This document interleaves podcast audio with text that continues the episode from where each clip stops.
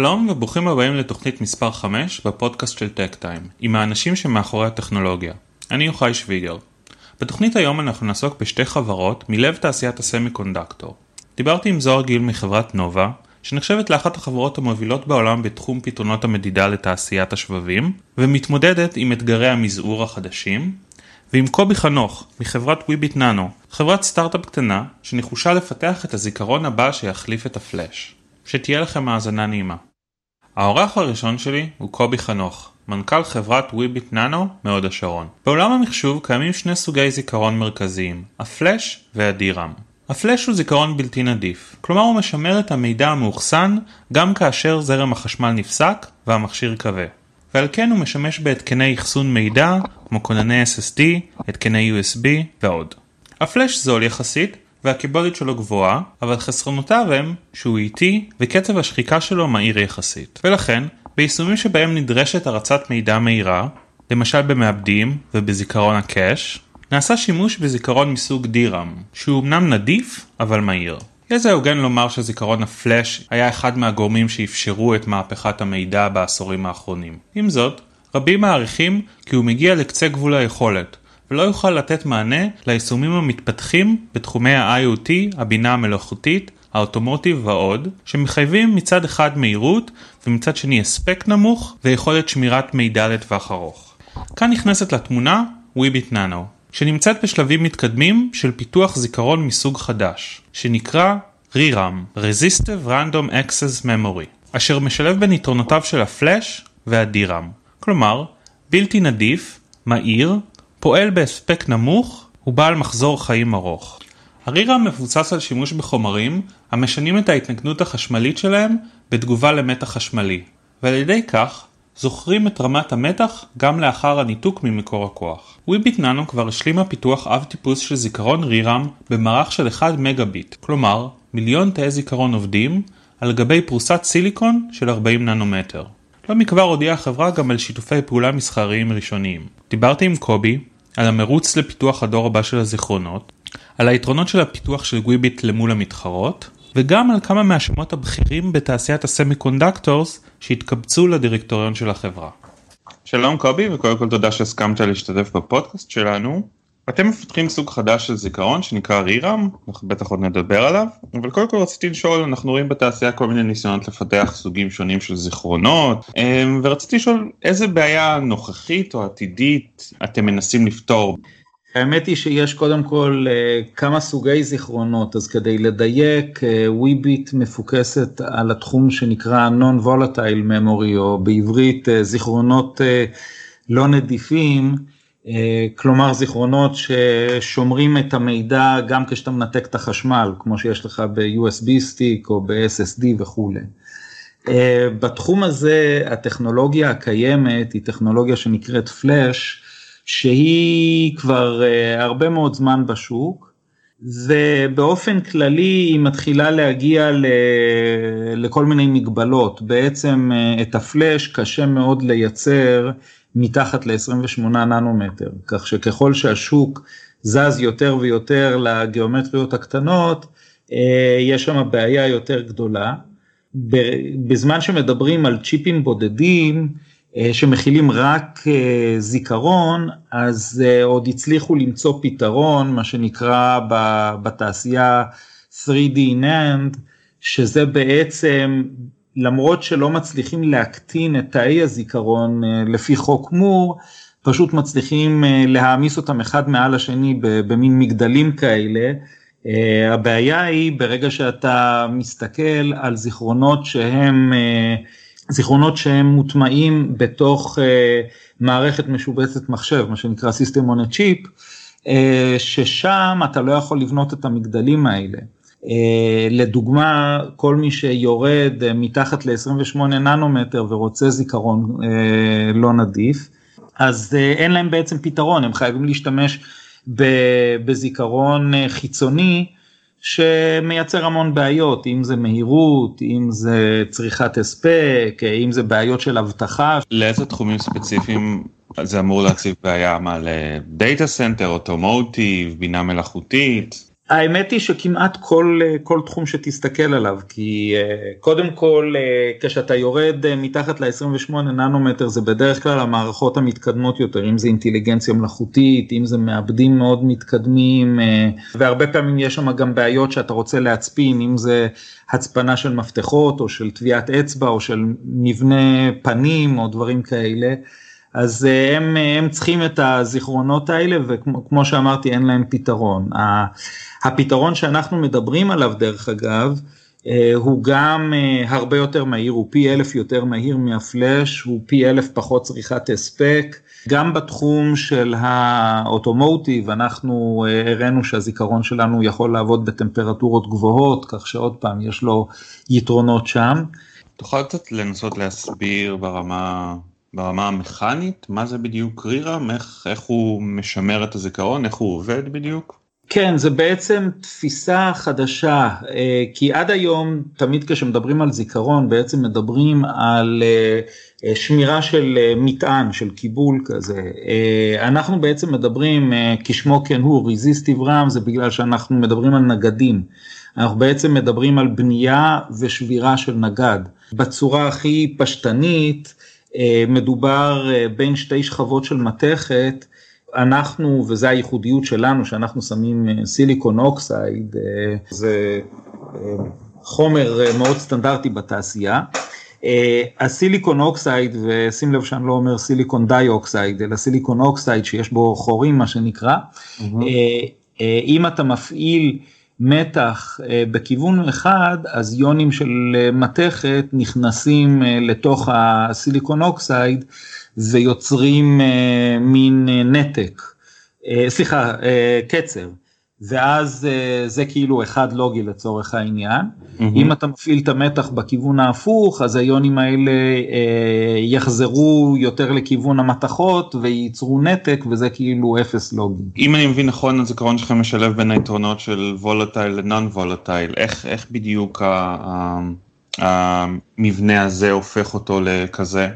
זאת אומרת, מה שקורה הוא שפשוט בגלל הפשטות שלו, הוא, כמו שאמרתי, הוא פי 1000 יותר מהיר ופי 1000 פחות הספק, אז מבחינת הפרמטרים האלה, אנחנו מתקרבים מאוד לתכונות של זיכרון וולטייל, כך שיש הרבה מקומות שבכלל אי אפשר היה לחשוב על נון וולטייל, פשוט בגלל מהירות או צריכת הספק, ועכשיו אתה פתאום מגיע למהירויות כאלה, שזה כבר מתחיל להתקרב לדירם ולאסרם.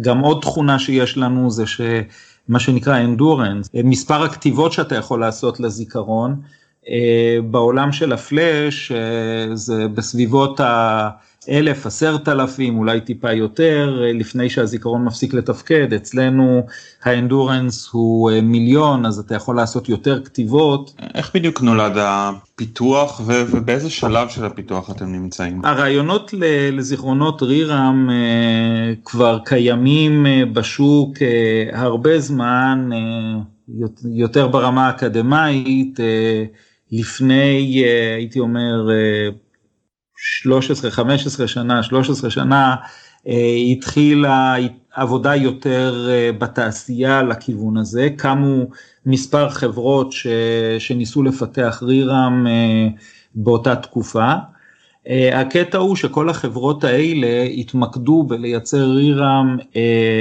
בעזרת מתכות לא סטנדרטיות, אם זה כסף או כל מיני מתכות אחרות, שגורמות הרבה צרות בתהליך הייצור. אנחנו בעצם זיהינו מחקר ברייס אוניברסיטי בטקסס, שהיה מבוסס על סיליקון אוקסייד, שכמו שאמרתי זה החומר הכי סטנדרטי שיש בתעשייה, וזיהינו את הפוטנציאל שיש לעבודה עם חומר כזה, שאתה בעצם יכול להגיע לכל פאב שאתה רוצה, ויחסית בקלות להיכנס לעבוד בלי יותר מדי בלגנים. עשינו מה שנקרא לייסנסינג של הפטנטים של רייס, ולקחנו את זה למכון מחקר שנקרא לטי בצרפת.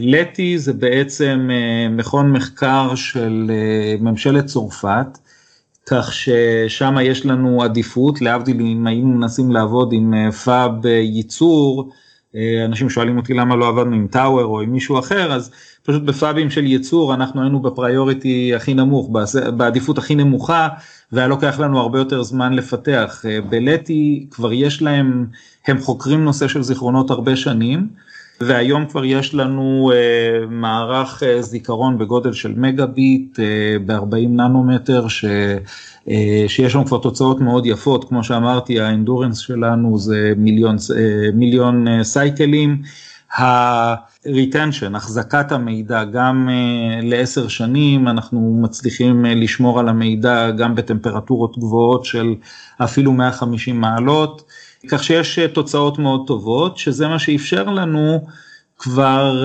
להתחיל לדבר עם לקוחות פוטנציאליים. כבר הכרזתם על שיתוף פעולה מסחרי ראשון עם חברת זיכרונות סינית? הכרזנו בעצם כבר על שני שותפים, אחד מהם, ההודעה הראשונה הייתה על חברה קוריאנית, שכרגע אני עוד לא יכול לנקוב בשמה, אבל זאת חברה מוכרת, שמאוד התעניינה בטכנולוגיה, הם נתנו לנו את ההגדרה של המודול, כי בעצם לנו יש מערך זיכרון שיש לו תוצאות טובות, אבל כדי לשתול אותו בתוך מערכת משובצת מחשב, אתה צריך לתפור את מה שנקרא המודול שמסביבו, שיהווה את האינטרפייס לשאר הצ'יפ. במקביל, גם חתמנו על הסכם עם חברה סינית שנקראת XTX, שהם יצרנים של זיכרונות פלאש ורוצים לעבור לדור הבא, והם זיהו את ההזדמנות לעבוד איתנו כדי לקחת את הטכנולוגיה שלנו ולשפר את להתחיל להחליף חלק מהמוצרים שלהם. הייתה לך איזו התייחסות שצדה לי תשומת הלב, אמרת בעקבות החתימה על ההסכם עם XTX, שעבור חברת סטארט-אפ קטנה כמוכם, דווקא יותר טוב לחתום על שיתוף פעולה עם חברה בינונית, ולאו דווקא עם אחת מהענקיות של התעשייה. אני חי את עולם הסטארט-אפים כבר 30 שנה, וראיתי הרבה סטארט-אפים שנפלו בפח, שניסו לרוץ ישר לחברה הכי גדולה בתחום. מה שקורה הוא, החברות המאוד גדולות מציבות לך רשימה ארוכה של דרישות שאתה צריך לעמוד בהן, אתה משקיע את כל המשאבים שלך, בעצם הם שואבים לך את כל המשאבים לטובת העבודה איתם. ראיתי כבר סטארט-אפים שפשטו רגל בגלל הדברים האלה. לדעתי ומהניסיון שלי, אם אתה מתחיל לעבוד עם חברות שהן גדולות, אבל לא הכי גדולות, מה שנקרא טיר 2, אלה חברות שהן יותר רעבות, יותר גמישות, אתה יכול לעבוד איתן בצורה יותר טובה ושל שיתוף פעולה. אתם כאמור שוב חברה קטנה יחסית, אבל כשהולכים לאתר שלכם ונכנסים מה שנקרא לרשימת הדירקטורים שלכם, מגלים רשימה מאוד מרשימה של אנשים מאוד מוכרים מהתעשייה.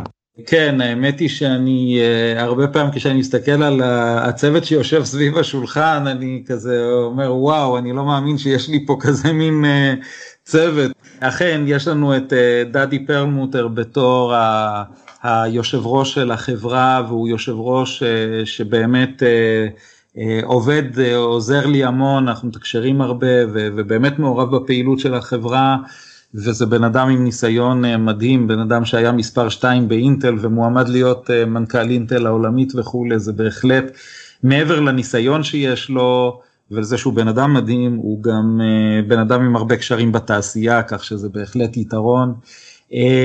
לאחרונה הוספנו את עתיק רזה, שאנשים לפעמים מרימים גבה, כי הוא היה במרכאות האויב הגדול של דדי, הוא לקח חברה יחסית פחות ידועה בשם AMD בשנות ה-90, והפך אותה למתחרה הגדולה של אינטל, ועוד פעם, זה בן אדם עם ידע טכני מדהים, גם ברמה הטכנולוגית וגם ברמה העסקית וקשרים וכו'. יש לנו את יואב ניסן כהן, שכמובן מבחינתי הוא משאב מדהים, כי משני כיוונים, הוא גם עשה את הדוקטורט שלו תחת דוב פרומן, שבעצם המציא את כל הנושא הזה של Non-Volatile Memories. לדוב פרומן היו בסך הכל 3 סטודנטים, ואפשר לומר שארבעתם הקימו את כל התעשייה הזאת, כך שיש לי בן אדם שממש מהיום הראשון של התעשייה יושב איתי ומכיר את הטכנולוגיה לעומק, מצד שני, כמו שאני בטוח שאתה יודע, יואב גם הוא זה שהקים את Tower Semiconductor, והיה המנכ"ל הראשון שם 10 שנים, והנפיק אותה בנסדק, כך שיש לו הבנה מעמיקה של איך הפאבים עובדים וכל התהליך הייצור, אז הוא גם עובד כיועץ בחברה, במשרה חלקית, וממש עוזר לי. בקיצור, באמת צוות מדהים, ה-CTO שלנו, אמיר רגב, גם כן 20 שנה בתחום הזה של זיכרונות לא נדיפים, בחברות כמו אינטל ומרוול וספנשון וכולי. הרקע שלי הוא גם כן כבר 40 שנה בתחום הזה של הסמיקונדקטור, הזמן רץ, הייתי בנשיונל, הייתי אחד המקימים של וריסיטי, וגם הייתי חלק מכל העבודה והאקזיט של ג'ספר בזמנו, כך שבאמת צוות מאוד חזק, וזה רק מראה את רמת האמון שיש בתעשייה או בין האנשים האלה בטכנולוגיה הזאת. הזכרת כבר שהפיתוח שלכם מתנהל בצרפת, אז עוד ככה איזשהו צלע גלובלית מעניינת באופי של החברה, זה שאתם מונפקים באוסטרליה דווקא. הנפקתם לפני כמה שנים, מאז זה הפך להיות איזשהו טרנד בקרב חברות טכנולוגיה ישראליות, אז קצת מסכן אותי לדעת, קודם כל איך אתה מנהל מצד אחד פיתוח בצרפת וקשר עם קהילת משקיעים באוסטרליה, אבל בגדול מה היתרונות של... אנחנו רואים שוב שזה מגמה בקרב חברות טכנולוגיה ישראליות לבצע הנפקה דווקא באוסטרליה ולא בניו יורק או בלונדון, אז תוכל קצת לספר על המהלך הזה? באופן כללי קשה יותר להשיג השקעה בתחום הסמיקונדקטור, במיוחד בארץ היום התחומים במרכאות סקסיים, זה סייבר, זה אינטליגנציה מלאכותית, זה כל מיני דברים כאלה, אתה בא למשקיעים עם הנושא של סמיקונדקטור, זה קצת פחות מלהיב אותם. אם כי זיכרונות זה השוק הגדול ביותר בתעשיית השבבים. נכון, ועדיין יש, בוא נגיד, זה לא שלא רוצים להשקיע, אבל זה הרבה יותר קשה. מה שקרה הוא שלפני 4 שנים, כשהתחלנו בעצם להריץ את העסק, אז מצד אחד היה קשה, מצד שני בדיוק הגיעה משלחת מאוסטרליה, האוסטרלים זיהו שהיו להם המון חברות בתחום המכרות שלא בדיוק הצליחו, והם רצו לדחוף את הבורסה שלהם קדימה, והם זיהו את הפוטנציאל של חברות טכנולוגיה בישראל, אז הגיעה לפה משלחת מהבורסה האוסטרלית, והיו מספר חברות ישראליות אז, שהחליטו לעשות את הצעד הזה, ובמקום לגייס בקרנות הון סיכון שלא ממש התלהבו, הם הלכו לשוק האוסטרלי. השוק האוסטרלי היה גמיש יותר, בארצות הברית הרבה יותר קשה להנפיק חברה שהיא סטארט-אפ, עוד לפני מוצר, לפני הכנסות וכו', באוסטרליה הם היו יותר גמישים. בדיעבד, כמו כל דבר, יש לו יתרונות ויש לו חסרונות, יותר קל לעשות סבב גיוס, בטח סבב גיוס מהיר בבורסה ציבורית. מצד שני, באוסטרליה גם לא בדיוק מבינים את הטכנולוגיה, אז יש את האתגר הזה של איך אתה מסביר להם בכלל מה אתה עושה ובמה הם משקיעים וכו'. זה משהו אחר לגמרי להיות מנכ"ל של חברה ציבורית, אתה חייב לתחזק את הקשר עם המשקיעים, עם בעלי המניות, זה אומר שאני צריך לנסוע לאוסטרליה לפחות 4 פעמים בשנה כדי שהעסק באמת ידפוק ושהמשקיעים לא ישכחו אותנו וכו'.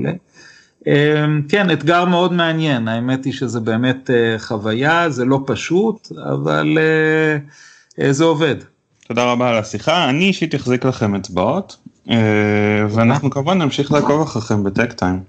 האורח הבא שלי הוא זוהר גיל, סמנכ"ל השיווק והפיתוח העסקי של חברת נובה פתרונות מדידה מרחובות. תהליך ייצור השבב, שבו פרוסת סיליקון דקיקה הופכת למעגל משולב עם מיליוני רכיבים זעירים, הינו מורכב מעין כמוהו, וכולל יותר מ1,000 שלבים ופעולות כימיות, ליטוגרפיות ופיזיקליות שונות, מייצור, חיתוך וניקוי הווייפר, ועד פעולות המיסוך, האיחול והנידוף, שחורצות את תבנית המעגל המשולב על גבי הסיליקון. התהליך מחייב דיוק מקסימלי, כל סטייה או פגם מזעריים, במרחקים בין הטרנזיסטורים, באחידות ובהרכב החומר, בעובי השכבה או בחיתוך, עלולים לגרום לתקלות בתפקוד השבב המוגמר ובנזק כספי גדול עבור היצרן. על כן, לאורך קו הייצור עושים שימוש בציוד מדידה, מטרולוגיה, שנועד לוודא כי המאפיינים הפיזיים של השבב תואמים את המפרט הטכני, וכי אין פגמים בתהליך הייצור. למעשה, תעשיית השבבים לא הייתה יכולה להתקיים ללא הציוד הזה. מה שמעניין הוא שלמעשה תחום ציוד המדידה והבדיקה מתפתח במקביל להתפתחויות בעולם ייצור השבבים. וככל שממדיו של השבב נהיים זהירים יותר והמבנה שלו מורכב יותר, כך ציוד הבדיקה חייב להיות משוכלל יותר ולעשות שימוש בטכניקות אופטיות שידעו למדוד את הממדים הזהירים ומבנה החומר. אחת החברות המופקדות על האתגר הזה היא נובה הישראלית, שנחשבת לאחת החברות המובילות בעולם בתחום המטרולוגיה לתעשיית הסמיקונדקטור, ונסחרת בנסטק לפי שווי שוק של יותר מ$3 מיליארד. דיברתי עם זוהר על החשיבות של מטרולוגיה בתעשיית השבבים, על אתגרי המטרולוגיה בעידן ה-10 ננומטר ומטה, ועל פתרונות החברה עושים שימוש בטכניקות מתקדמות של אופטיקה, רנטגן ובינה מלאכותית. שלום זוהר, רציתי קודם כל להודות לך שהסכמת להשתתף בפודקאסט שלנו. אתה סמנכ"ל השיווק והפיתוח העסקי של חברת נובה מכשירי מדידה מרחובות. מכשירי מדידה ובדיקה הם חלק אינטגרלי בתהליך ייצור השבבים, אבל אנחנו כצרכני קצה לא בהכרח מודעים לחשיבות של הציוד הזה. אני אשמח קודם כל לשמוע ממך, יהיה זה הוגן לומר שאתם אחת החברות המובילות בתחום הזה בעולם, אז רציתי קודם כל להבין קצת יותר מה החשיבות של ציוד בדיקה ומדידה, איפה זה משתלב בתוך קו הייצור של השבבים? אז קודם כל, כפי שאתה יודע, או כפי שכולם יודעים, תהליך ייצור של שבבים, צ'יפים מתקדמים, זה תהליך מאוד מאוד מורכב. הוא מתחיל בזה שיש פרוסת סיליקון חשופה שאין עליה כלום, ומסתיים בשבב מאוד מתקדם, יכול להיות מעבד, זה יכול להיות זיכרון, שמכיל מיליארדי טרנזיסטורים, והתהליך הזה בעצם מורכב מהרבה מאוד שלבים, לפעמים יותר מאלף שלבים, ונעשה בסביבה מאוד מאוד מבוקרת. מבחינת היצרנים של אותם שבבים, הפרמטרים המרכזיים והכי חשובים שלהם הם שניים. אחד, היכולת לייצר בתפוקה טובה וגבוהה, מה שנקרא yield, שזה ייצור ללא פגמים ובהתאם למפרט הטכני של הלקוחות שלהם. והדבר השני זה היכולת שלהם להגיע לשוק בצורה תחרותית, או מה שנקרא time to market, כי כמובן כולם עובדים ופועלים בסביבה מאוד מאוד תחרותית. על מנת להשיג את הדברים האלה, יצרני השבבים משקיעים בציוד מאוד מתוחכם, שנועד לבקרה של תהליכי הייצור שלהם. מדובר בציוד שיודע לבצע מדידות בתוך תהליך הייצור, זה מה שנקרא מטרולוגיה, וציוד שיודע לעשות בדיקות ולזהות שאין פגמים, וזה מה שנקרא Inspection. והשימוש בציוד הזה נעשה גם בשלבי הפיתוח, כשמפתחים את תהליכי הייצור המתקדמים שלהם, וכמובן גם ברגע שהם עוברים לייצור סדרתי והמוני, הם משתמשים בזה כדי לעשות בקרה לאורך זמן שמייצרים כמו שצריך. מדברים על שוק שהוא בסדר גודל של בין 5 ל-6 מיליארד דולר בשנה, ונובה כספקית של ציוד מטרולוגיה מהווה חלק מהשוק הזה. אתם מפתחים גם ציוד בדיקה וגם אינספקשן וגם מטרולוגיה?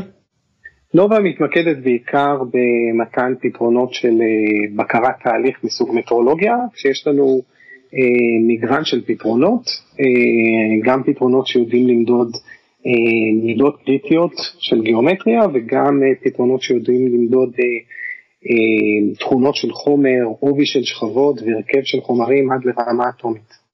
איזה סוג של פגמים או תקלות ציוד כזה עשוי לגלות? ציוד המטרולוגיה נועד לוודא שמייצרים בעצם לפי המפרט הטכני. הרעיון הוא בעצם בתוך תהליך הייצור, בנקודות קריטיות, למדוד או את הרכב החומרים, או את המידות הגיאומטריות, מתוך הבנה של הדברים האלה יש קורלציה מאוד מאוד גבוהה לביצועים החשמליים של השבב שנעשים בסוף הקו.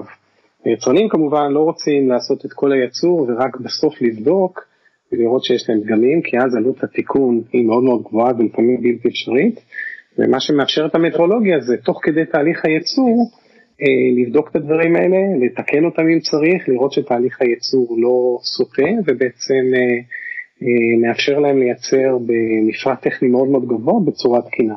מטבע הדברים, אז יש קורלציה בין ההתפתחות בתחום השבבים לבין ההתפתחות בתחום הציוד בדיקה ומדידה. אנחנו נמצאים עדיין בתוך המרוץ הזה של חוק מור, ואנחנו, יש כל מיני קבלניות ייצור שכבר מפתחות תהליכי ייצור ב-5 ננומטר וב-7 ננומטר, ואפילו מדברים על 3. איך המגמות האלה בתעשיית השבבים משפיעים על ציוד הבדיקה? איזה אתגרים הם מציבים? זו שאלה מאוד מעניינת. אז קודם כל, כמו שאתה אומר, תעשיית הסמיקונדקטור מתנהגת כבר הרבה שנים בהתאם לחוק מור, שאומר בעצם שכל מחזור של בערך שנתיים מגדילים את כמות הטרנזיסטורים שיודעים לייצר ליחידת שטח, ועל ידי זה מקבלים או ביצועים יותר גבוהים או פתרונות יותר כלכליים, וכמובן הדבר הזה גורם למזעור, והיום כבר נכנסים לייצור בטכנולוגיות של 7 ננומטר ו5 ננומטר, וזה בעצם גורם לזה שככה, קודם כל תהליכי המזעור נמשכים, המידות הקריטיות, הכל נעשה יותר ויותר קטן, המידות הקריטיות שנמצאים על השבבים האלה הולכים וקטנים.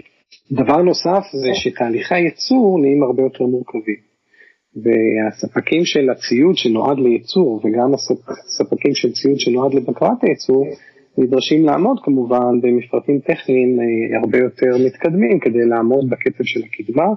כדוגמה לדבר הזה אפשר לראות למשל מעבר לטכנולוגיה שנקראת EUV בליטוגרפיה, ויש עוד הרבה מאוד מקומות שהדברים האלה משפיעים. המורכבות של תהליכי הבקרה והמדידה בעצם מצריכה עבור ספקים של פתרונות בקרה תהליך, פתרונות יצירתיים שמשלבים גם חומרה מאוד מתקדמת, אבל גם אלגוריתמיקה מאוד מתוחכמת, ובמקרים מסוימים אנחנו רואים שטכנולוגיה אחת לא יודעת, לא תמיד טכנולוגיה אחת יודעת לתת את המענה אתגרי בקרת התהליך, לפעמים נדרשים להשתמש בשילוב של כמה טכנולוגיות על מנת לבצע את המדידה בצורה מאוד מדויקת. הדבר הזה נקרא מטרולוגיה היברידית. אנחנו גם רואים צורך הולך וגדל לשימוש במודלים של אלגוריתמיקה מתקדמת, ובשנים האחרונות נכנסו לעולם מודלים שמשתמשים ב-Artificial Intelligence ו-Machine Learning, שאמורים גם לתת מענה לחלק מהבעיות המורכבות האלה. מגמה נוספת שאנחנו רואים בטכנולוגיות הכי מתקדמות, שיש שימוש הולך וגדל בספקטרום רחב של חומרים, חומרים מבודדים, דיאלקטריים וגם מתכות, וכמובן ברגע שעושים את השימוש הזה גם יש צורך יותר גדול לבקר את תמונות החומר שמשפיעות לפעמים על הביצועים של השבבים, הדבר הזה מצריך יותר ויותר מה שאנחנו קוראים מטרולוגיית חומרים. אתם מציעים איזה סוג של פתרון משולב גם למדידת הרכב החומר וגם למדידת הממדים. ממדים מודדים, אם אני לא טועה, באמצעות אופטיקה. באמצעות איזה טכנולוגיה מודדים חומרים? אז אתה צודק, את הפתרונות שבעזרתם אנחנו מודדים מידות גיאומטריה זה בדרך כלל פתרונות אופטיים, מדידות שמאפשרות לנו למדוד הרכב חומרים וגם אופי של שכבות מאוד מאוד דקות. אנחנו עושים בעזרת טכנולוגיה של רנטגן, לנובה יש פתרונות כאלה. לא מכבר השקתם מערכת חדשה שנקראת פריזם. תוכל לספר על הייחוד שלה? זו פלטפורמה שהיא באמת מבוססת על דיזיין חדש של המערכת, וזו המערכת שבפעם הראשונה אנחנו עושים שילוב בין טכנולוגיות אופטיות המקובלות של ספקטרוסקופיה, טכנולוגיה כמו אליפסומטריה ורפלקטומטריה, שהן בעצם היו הטכנולוגיות המקובלות עד היום ונעשה בהן שימוש בכל מערכות מדידה אופטיות עצמאיות, אבל אנחנו גם משלבים טכנולוגיה של אינטרפרומטריה, שזה גם טכנולוגיה אופטית שנעשה בשימוש רחב בטכנולוגיות של הדמיה, עיבוד תמונה ומדידות של טופוגרפיה.